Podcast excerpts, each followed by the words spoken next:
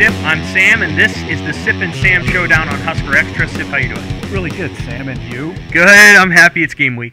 Yes. I'm happy. I, this is feels like a team that I've known for a while now. Mm-hmm. This feels almost like an extension of last season, and so it feels like all the players that we need to know, with maybe the exception of a few, we kind of know it. And so we've, I think we've all been really ready to just see the team play.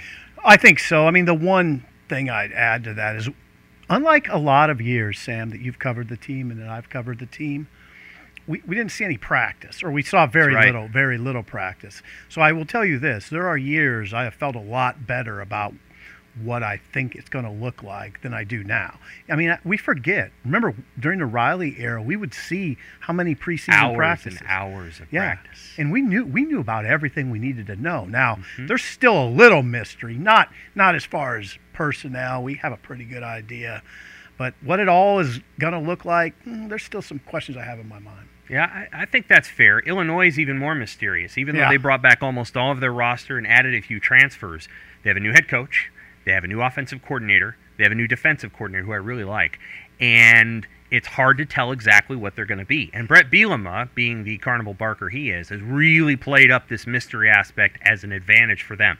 Nebraska goes to Illinois this weekend. They play at noon on Fox. The Huskers are a seven-point favorite. As you look at that game, what are the things that you're watching for right off the bat?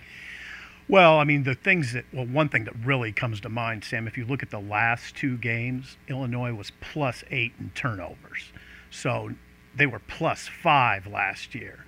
I just don't, I mean, Nebraska can't be minus five in Champaign and win. Okay, that's, I mean, come on, that's safe to say. Very now, what safe. is the, what could they go minus and win? Probably, but it wouldn't, I wouldn't go much, I wouldn't play with fire much beyond minus two. But minus five, minus four, like it was in 2019, you ain't winning a game. So that's the first thing I'd watch pretty close. I agree. I mean, I think that uh, a Lovie Smith defense, as someone who was a Bears fan for many years, I watched a lot of Lovie okay. Smith defenses. Yeah. They're really, really good at taking away the ball. And in fact, they put a priority on that above and beyond tackling well. And so that's kind of what Lovie Smith's defenses do. That way they were like Iowa State or Northwestern, and Nebraska struggled with that. You know, they could rack up a lot of yards. I think in both of those games they racked up a ton of yards. But Well, they not last year. They did. They had 679 yards in Nebraska in 2019. And Yeah. they did okay last year, but they weren't able to put the ball in the end zone. What I'll say about what this particular game is that Illinois' offense still concerns me. Even though I think Nebraska is going to be a really good defense, I'm a little concerned about the way that their quarterback, who is a sixth year senior and had a pretty darn good game against Nebraska last year, maybe one of the best games of his career, is going to be throwing to a decent group of receivers against a secondary that, again, we've talked about this. I still think they're a little under tested. Mm-hmm. And the fact that they have not decided on a corner between Quinton Newsome and Braxton Clark is a little concerning to me. So I feel like Illinois is going to come out and they're going to try to test Nebraska deep. Okay, now there's another way to spin that corner battle. There's just two really good players battling it out right to the end, making each other better every day. I that's I tend to think that we've seen some Braxton Clark, and I thought it looked pretty good when we saw him in 2019. It looks okay. I think he's better at probably defending the deep pass because of his length, and his ability to get Yeah. to get his hand up. I'll be curious to see if he can close on short passes. That was Lamar Jackson's issue. Mm-hmm. If you remember initially when he came to Nebraska, he had a hard time closing hard Mm-hmm. on those slants. Quinton Newsome's a little bit better at that, but I feel like Newsome against that deep ball, he gave up one against Illinois. I'm concerned there, and then the turnover thing is legitimate. Nebraska has to come out, hand the ball to the people who do who do protection drills every day, the running backs, and then they need to be able to throw off of that run. And you have to establish a power run. In other words, you have to be a physically superior team to Illinois' front seven, and we keep saying that that's going to happen, but now it actually has to happen. Well, and patience has to happen. It does. If okay, so Sam, you can easily imagine this scenario. Nebraska wants to run downhill, but what what's it's probably going to be a pretty good crowd. Brett Yes. Bielema's opener. It's, the team's going to be probably whipped into a frenzy. In those early runs, you've seen it. Sometimes when the defense is whipped into a frenzy, and you want to run the ball with basic run plays, you're not getting much. Right. You're not getting much. You're not getting much. Third series, you might not be getting much. Right. Will Frost stay patient? Has to. I, that has been that has been a challenge for him. You Do know, you see I, what I'm saying? I do. It's been hard for him to be able to stick to that. He eventually he goes out and he starts throwing the football. You know, against Minnesota, I remember that key drive in the third quarter where there's about 12 seconds left, and then they'll have the wind, and they threw it three times, and then they had to punt into the wind, and it looked really bad, and Frost wasn't able to explain it, and all the rest. that stuff happens with him. Good- I good think memory. deep down, Mhm. and I wrote about this in the Monday Rewind. He likes passing the ball, and his best offenses can throw the ball. The Um, Ten, and they've struggled to throw it here at Nebraska. Well, the, it's a different world. It is, I mean, it's not Florida. Okay, it's, It's not, not. the southeast. It th- there's wind. There's but they got to throw it better. Yeah, they do. And they, they deep. I know he deeply wants to throw the football better because I think they feel like when they throw it, it kind of sets up some of the run plays that they have. Well, I'd like to see the run set up to throw more Agreed. often. The other thing I'd say, Sam, is field position. Look at look at Illinois' field position the last two two years. In 2019, their average starting field position was 15 yards better than Nebraska. Turnovers does that. Yeah, Yep. and then right. then, then last year it was seven yards better. Can't you get you can't you can't surrender that much field position. That's right. It's not pretty when Mm-hmm. when you give the ball up a bunch. What would a win mean on Saturday? Sam- and does it matter how they win? Yes. Okay. Now it's a difficult. It's sort of you got to phrase things right in this conversation. You got to choose your words carefully. But a loss, what? How's the state of Nebraska react to a loss? I would, I would say the reaction. The best way I can put it is incredibly negative, and and that is a factor. That that that is a definite fact. We've seen it at Nebraska it is hard it you know you can say ah the kids are in the locker room they're just kids they're they have their lives no media is pervasive. They're on their phones all the time. They hear it. They, they Right. see it. They do. i mean it almost makes me i almost feel heavier when i'm talking about a loss in this game. Hmm the, the whole state am i overstating this? A little. Well, I appreciate your but maturity. I think that I, what I will say is, if they lose to Illinois, Mm-hmm. you're going to be looking for seagulls at the Fordham game. You know how when you go to Northwestern and there's probably about as many goals as there are Northwestern fans on that one side. Yeah. There's not going to be a lot of fans there because they're they're going to be like they're going to beat they're going to win this game and they just lost the other game and we're just yep we're going to stay home. We're going to watch the awesome games all day long on TV, Clemson Sam. and Georgia, and Yeah. you're going to get a 60,000 person crowd. And that's the piece to me is that yes, it would be demoralizing if they lost, but what you need to do is you got to keep the fan. You got to keep the fan belief in it because you're going to need that. You're going to need that group this year with the home schedule that you've got. I know the first two games are easier, but after that it gets really hard, and they need that crowd. so you're are you suggesting that it does matter how they win if nebraska is I think it matters. i, think do it i think it matters I- it would help if they won in a way that was commensurate with the way they want to play. Mm-hmm. If they win in the way that they won at Rutgers, people are going to be like, it's kind of the same old stuff, and they got lucky, and good for them. But you know, we'll see when they play Oklahoma, and, and we're worried they're going to lose by 40. same old stuff, meaning penalties, guys Penalties jumping offside, yeah. turnovers, and and For example, special teams Illi- play. They could beat Illinois with four turnovers, but you don't want that. You, No. you want a game where even if you only win it, you know, 24-17, by God, it looked the way you wanted it to. Yeah, people are looking for more cleanliness in special teams, fewer turnovers, fewer penalties, just overall cleanliness. Clean it up. I thought we would see. Next to Osliness. Yeah, I thought we would see a, see a cleaner team under Pelini I did too. when he was here, and I thought we'd see a cleaner team under Frost. It's something I pined for. I kind of thought they would be cleaner under Frost because he has a better game day demeanor than Bo. Bo, Bo was, yeah. Did you have a bad game day to me? He didn't have a good one. Frost doesn't have a bad one at all. No. I think he's pretty cool Yeah. during during during games, but it hasn't seemed to kick over. Let's move to the preseason Okay. predictions.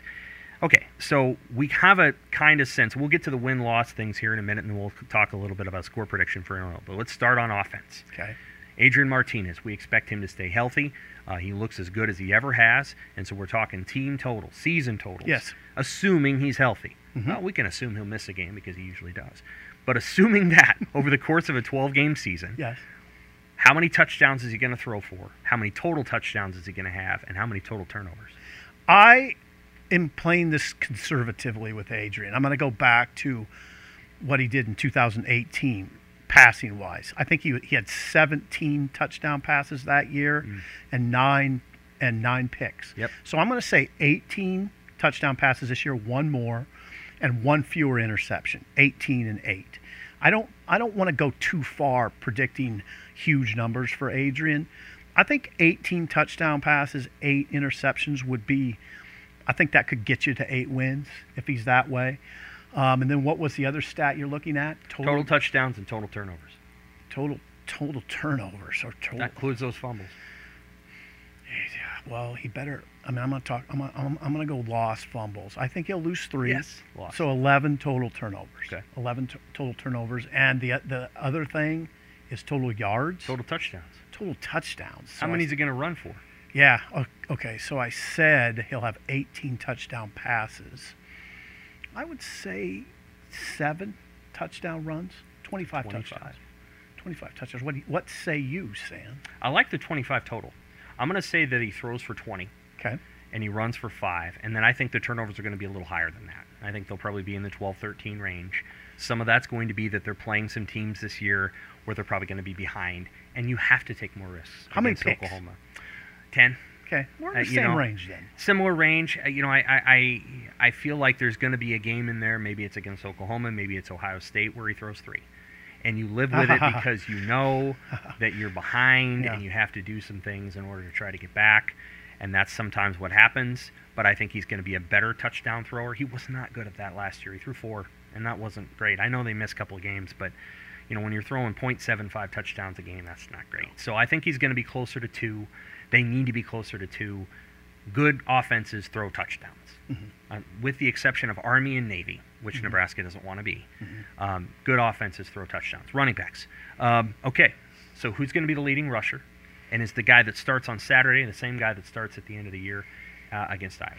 I think we'll see Sevion Morrison on Saturday. Okay. Okay. I don't know that Sevion Morrison will be the guy toward the end. If Markese Stepp foot heals well, I think you could see. I mean, I'm not saying it's bad right now, but if he proves that he's okay with that foot injury that he had surgery on in the spring, if that's behind him, then I think he might become the guy. He might evolve into that back that you can lean on. He's not more talented than Sevion Morrison. He's not more He's talented. more he's experienced, he's that's more it. mature. Sure. Well, I'm going to say he's more. He's more of a. He's he's a he's a grown man. Well, then why isn't he out there on the first play? Well, he's got some feet. He got a foot problem. um, he, and that that held him back a little bit. Sure. But if he shows it's behind him, I think he evolves into that guy. I think Sevion Morrison, though, Sam, would you agree that that the last two weeks he, he made a splash? He got everybody's attention. over Talent there. wise, he's really talented. They knew that when they recruited him. I know Ryan Held was really excited about getting him, and I think he was a guy that didn't get recruited by some other schools, mostly because they were concerned about him qualifying. It wasn't on field stuff. He was really good on the field. He got his stuff together over the summer. That's pretty obvious. Yep. He's, he's in shape. Um, obviously, do, probably doing pretty well in school. I think they like where they're at. And he said something critical. He said something critical for everybody to. This this is good advice for a 55 year old man. Get sleep. Yeah. Get your sleep. He did. He said. I, I, I started going to bed, and when I woke up in the morning, I felt like attacking the world, as opposed to playing video games till five in the morning and then dragging out of bed. you That's know? right. So yeah, it was, it was a little different. I think Sevion Morrison's the most talented running back on the team. I suspect he's going to be the leading rusher by the end of the year. Okay. We'll see Saturday. Well, I, what are you, know- saying Saturday? Who's your starter? Uh, you know, I think it could be him. I think it could be Gabe Ervin. I think it kind of depends on what they want to do on the first drive. yeah. Um, some some of it is I think there's things that Sevion's really good at, and I think if you want to go downhill between the tackles, though, maybe Gabe Ervin is Okay. there. Health assuming, we have to assume health on all of these guys, and then step we'll see. You know, health is the issue there. I can tell you that if they're throwing the football around and they need a pass blocker in there, he's probably the guy. I would think that he would be. You, he is the closest to a three down back where where when he's in on the field, you know he's not necessarily getting a carry or getting a catch because he can actually block somebody. Right. And you need running backs who can pass block at this level. Wide receivers. Who's who's who's the leading receiver in terms of yards and touchdowns? Okay, Samori Toure. I think I think it's it's the clear choice. Slot receiver, new slot receiver has. I mean, he really, really made a quick adjustment to Nebraska, transferring from Montana. He did. Now, what what do his numbers look like? Again, I kind of go conservative. If you look at what Wan'Dale did over a 12 game schedule, 40 catches, 40 catches. I think Samori Toure can get you 40 catches. Wan'Dale had 453 yards. 453. 450, something like that. Samori Toure, if he gets you 40 catches for 450 yards, I think that's a good baseline to start at. The difference between Wan'Dale and Toure is that Wan'Dale caught a lot of passes sideways.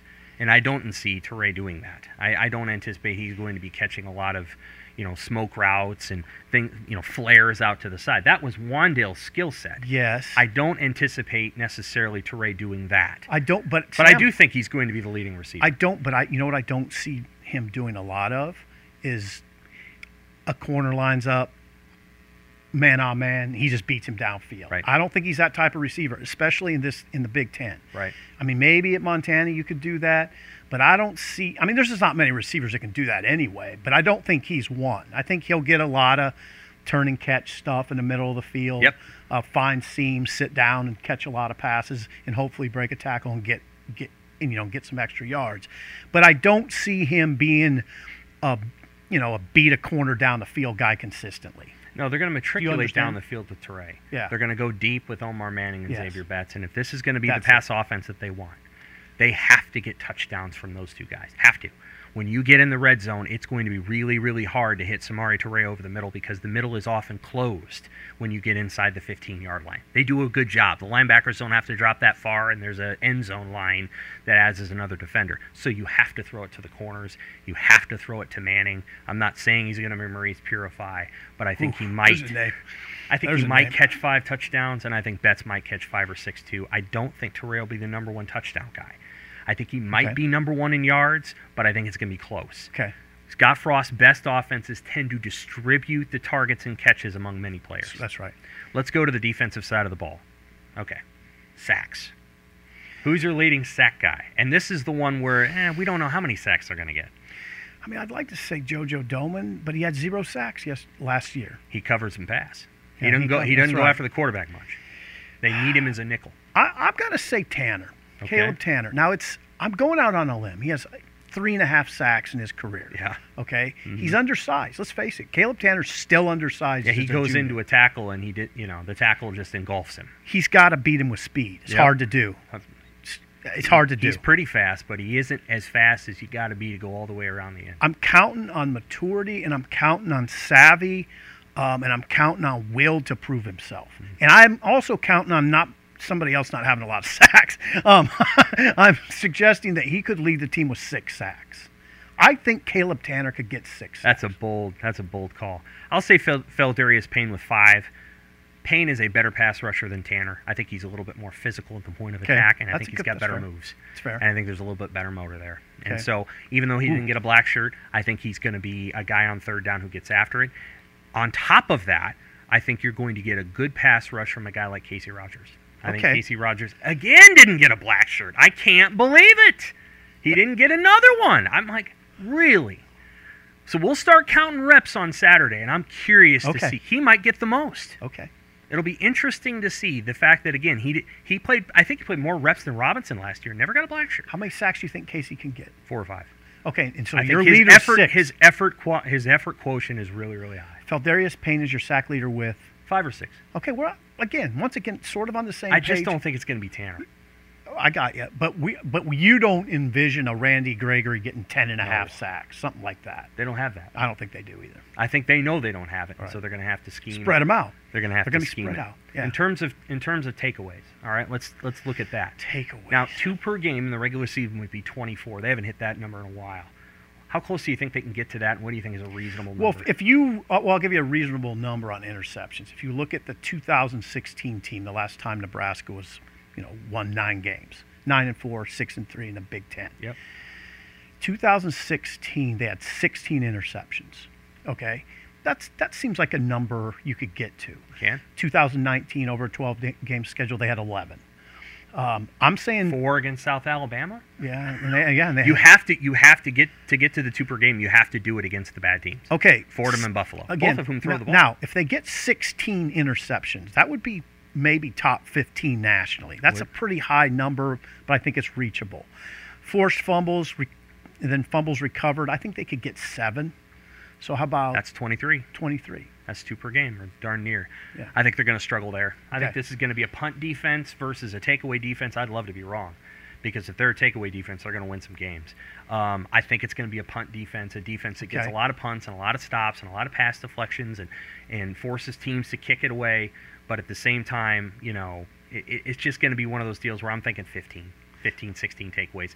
The caveat to that is Buffalo and Fordham. You can rack up Yeah. 10 takeaways Yeah, against two teams, Yeah. and then that changes the Changes entire thing. Right. Um, let's talk record prediction here. Uh, we're, we're down to the last few minutes. Let's talk record for prediction. Okay. From a range, what is your range of wins this season? It's, I, Sam, I mean, I think most reasonable people uh, agree with this. If they maximize, if Nebraska, if Frost, and that's what we're looking for, by the way, I want a head coach that maximizes the roster. And that's all I want. Eight. Get to eight. That seems like it would be maximizing. I'm tempted to say nine, but the, the tough schedule precludes that. I think eight is a good number. Now, when you start falling below eight, that's when my brow furrows. Okay. You know, uh, seven, okay, seven's Seven fine. fine. Yeah, six. Uh, Seven, and Scott Frost is coming back with at least seven or eight of his coaches. yeah, but uh, you know what you'd like to see Frost do is get on a heater. You know, win eight and then win nine next year. Right. But I don't know if that's if it's that kind of program right now. hmm Sticking to this year, if he maximizes eight, if they have a good season, the kind of season that they should have in year four, seven, seven and seven and five. My range is, is five and seven to eight and four. I think it's wide, but I tilt more Ooh, towards okay. seven and five or eight and four. The reason I say that is I think Nebraska's got a much better roster than they did four years ago. I think the player leadership is better than it was four years ago, and I think the competition isn't quite as good as we're making it out to be. Oh, Sam. I think Northwestern is a team that Nebraska should beat. I think Michigan is in a weird spot in that program, and they're Mm-hmm. beatable. I think Iowa's not as good as Iowa's been in the previous three years. Definitely not in the trenches. No. Wisconsin, I think, is going to be really good on defense. But at the end of the day, I think that this particular team has got the chance to win eight games. And if they do that, A, they're going to be in the top 25 at the end of the year. And B, we're going to be talking about a contract extension for Scott Frost as opposed to a hot seat. I guess we'll find out. All right, that's all we have for today on Husker Extra. For SIP, I'm Sam, and this has been the Sip and Sam Showdown.